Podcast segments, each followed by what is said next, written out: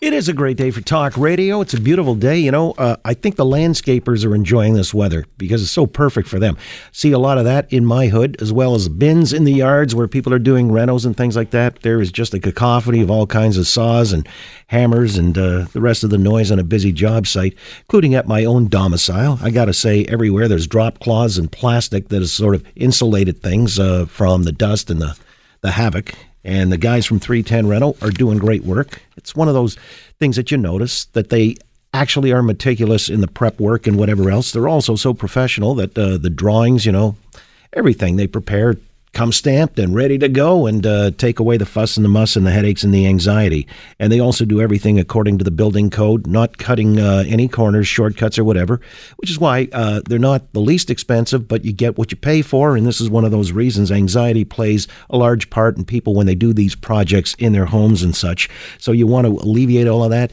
You get the true pros, the guys at 310 Reno. You want to speak with Charles or Mike at 310 Reno. That's 310 7366. No area code required. Before we get to Sue Ann Levy, we've got another issue with the police. There was a story out of London, this is Ontario, where a guy in a store, a grocery store, was stopped by somebody who looked to be uh, one of the workers at the store. And in that detention, uh, the guy uh, wanted to be let go. Do we have a clip of him saying that?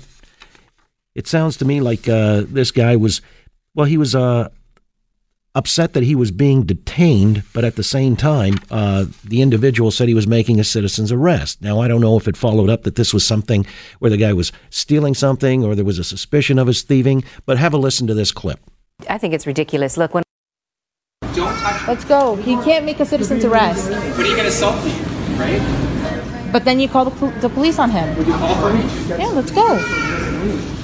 Don't touch him. Why are you touching him? Assaulting me. Call 911. Say it's an assault. No. I want to leave. Stop assaulting me. I want to leave. Let's go. Let's go. Stop. Well, that was it. I mean, it didn't really tell us much more than that the guy said he wanted to leave.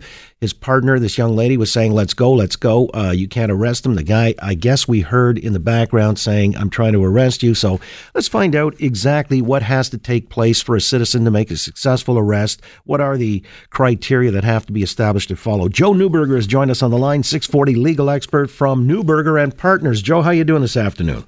I'm great, John. How are you? Very good. Now, I don't know if you've uh, drilled into this case at all. As much as I know about it, we played that clip and uh, it didn't tell me everything I needed to know. But even on the presumption that this was a, an attempt at a citizen's arrest for whatever reason, uh, what would have to happen for a citizen to make a successful arrest?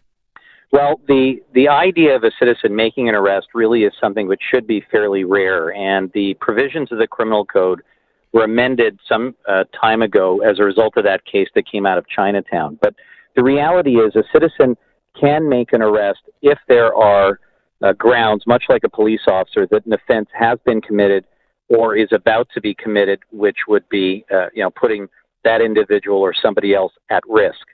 Uh, it's it's very similar to um, police grounds, but there needs to be some immediacy. And what the legislation and also police want to do is to try and discourage citizens from taking the law into their own hands because you can imagine just how dangerous a situation can become. And from the clip, I was only able to watch the clip that I think which has been posted on social media, and it, it really doesn't show it from start to finish. But from what is viewed on that clip, there doesn't appear to be anything that the individual who is asking to leave, uh, there doesn't seem to be anything that they're being accused of. Um, other than something about you could be deported or, or something of that nature. And the individual detaining them is clearly keeping them there and stepping in front of their way. And it looks like that they're actually touching the person, uh, but there there was nothing articulated about you know you just tried to steal something or you are stealing something. So uh, on the basis of what little we viewed, without knowing something more, um, that's not a situation where somebody could affect a citizen's arrest. All right, uh, and this is why you know you referenced the Chinatown story, dialing it back probably about ten years ago, where uh, a storekeeper in Chinatown had followed somebody uh, who had stolen from him out of the store, and uh, I think he put him in a van and uh, had apprehended him that way, which was Right. considered kidnapping. I guess that was the charge against him originally, wasn't it? I think it was kidnapping, but then it went down to assault and forcible confinement. Right. And so, uh, but that was outside of his store. Inside a store, could a shopkeeper lay a hand on somebody who has obviously stolen something, and uh, he's got him with the merchandise right in his hands till he gets, uh, till he calls the police, or somebody calls and the police show up? Could he actually physically detain somebody? Yes, and in fact, the criminal code protects your ability to protect your property. So if somebody is interfering with your property, you are allowed on your own property to take reasonable steps uh, to stop the interference and to deal with that individual. All right. And so, if we, boy, I know it's all being presumptuous here because we don't know the full context, as you said, and uh, I was frustrated by that. But this is now being investigated potentially as a hate crime. Right. Uh, because the individual is a visible minority. If, I guess, uh, unless we know that, you know, the guy was just stopping him to get his jollies, uh, and it might be a, a, a hate crime. But if, that individual had stolen something or there was a suspicion of his stealing something, does that wander into the area of a hate crime because he's a visible minority?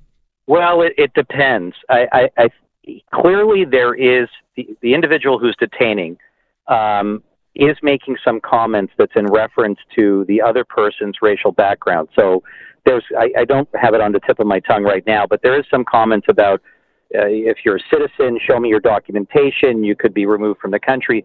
There's too much of that, which is completely unrelated to if this person was trying to commit some sort of theft. Completely unrelated to that. Because if somebody's trying to commit a theft, you're going to say, stop there. You tried to take this. Show me what's in your hands or show me what's in your bag. I didn't hear any of that on the on the clip, and we have to be careful not to prejudge this in any way. But from what is on the video clip that is on social media, there really does appear to be an undertone that that has some racial element to it, and the conduct itself is is is difficult. In fact, it it could actually amount to a forcible confinement and an assault in and of itself, because police attended. Apparently, no charges were laid. The individual who was being detained said they didn't want to pursue anything, so there was no, uh, I guess, basis for a believed theft or something of that of that regard. And I think the police now, or somebody within the police service, is examining the the clip itself to determine if there was uh, some racial motivation behind it. So even if the individual himself does not want to press charges, uh, the police can unilaterally do so themselves. It, in certain cases, so let's say it's an assault. Generally, you have to establish in a prosecution for an assault that the person who's assaulted didn't consent to that contact, because people can get involved in a in a simple push and shove or a fight and if the person consents to it, then it's not a criminal act. So in a simple assault case or a forcible confinement with an assault, you, you need a complainant who will say, no, I wasn't doing anything. I didn't consent to this. This person was interfering with me and touching me. However, in this case, we have objective evidence of a fairly significant portion of the transaction where there is physical contact and forcible confinement. And clearly, the other individual, the one who's being detained, is stepping back, trying to leave, and is saying, You're assaulting me, please leave me alone, I want to leave. And so, objectively, on that video itself, there would be grounds, in my opinion, uh, for the police, if they wanted to pursue it, to possibly lay a charge.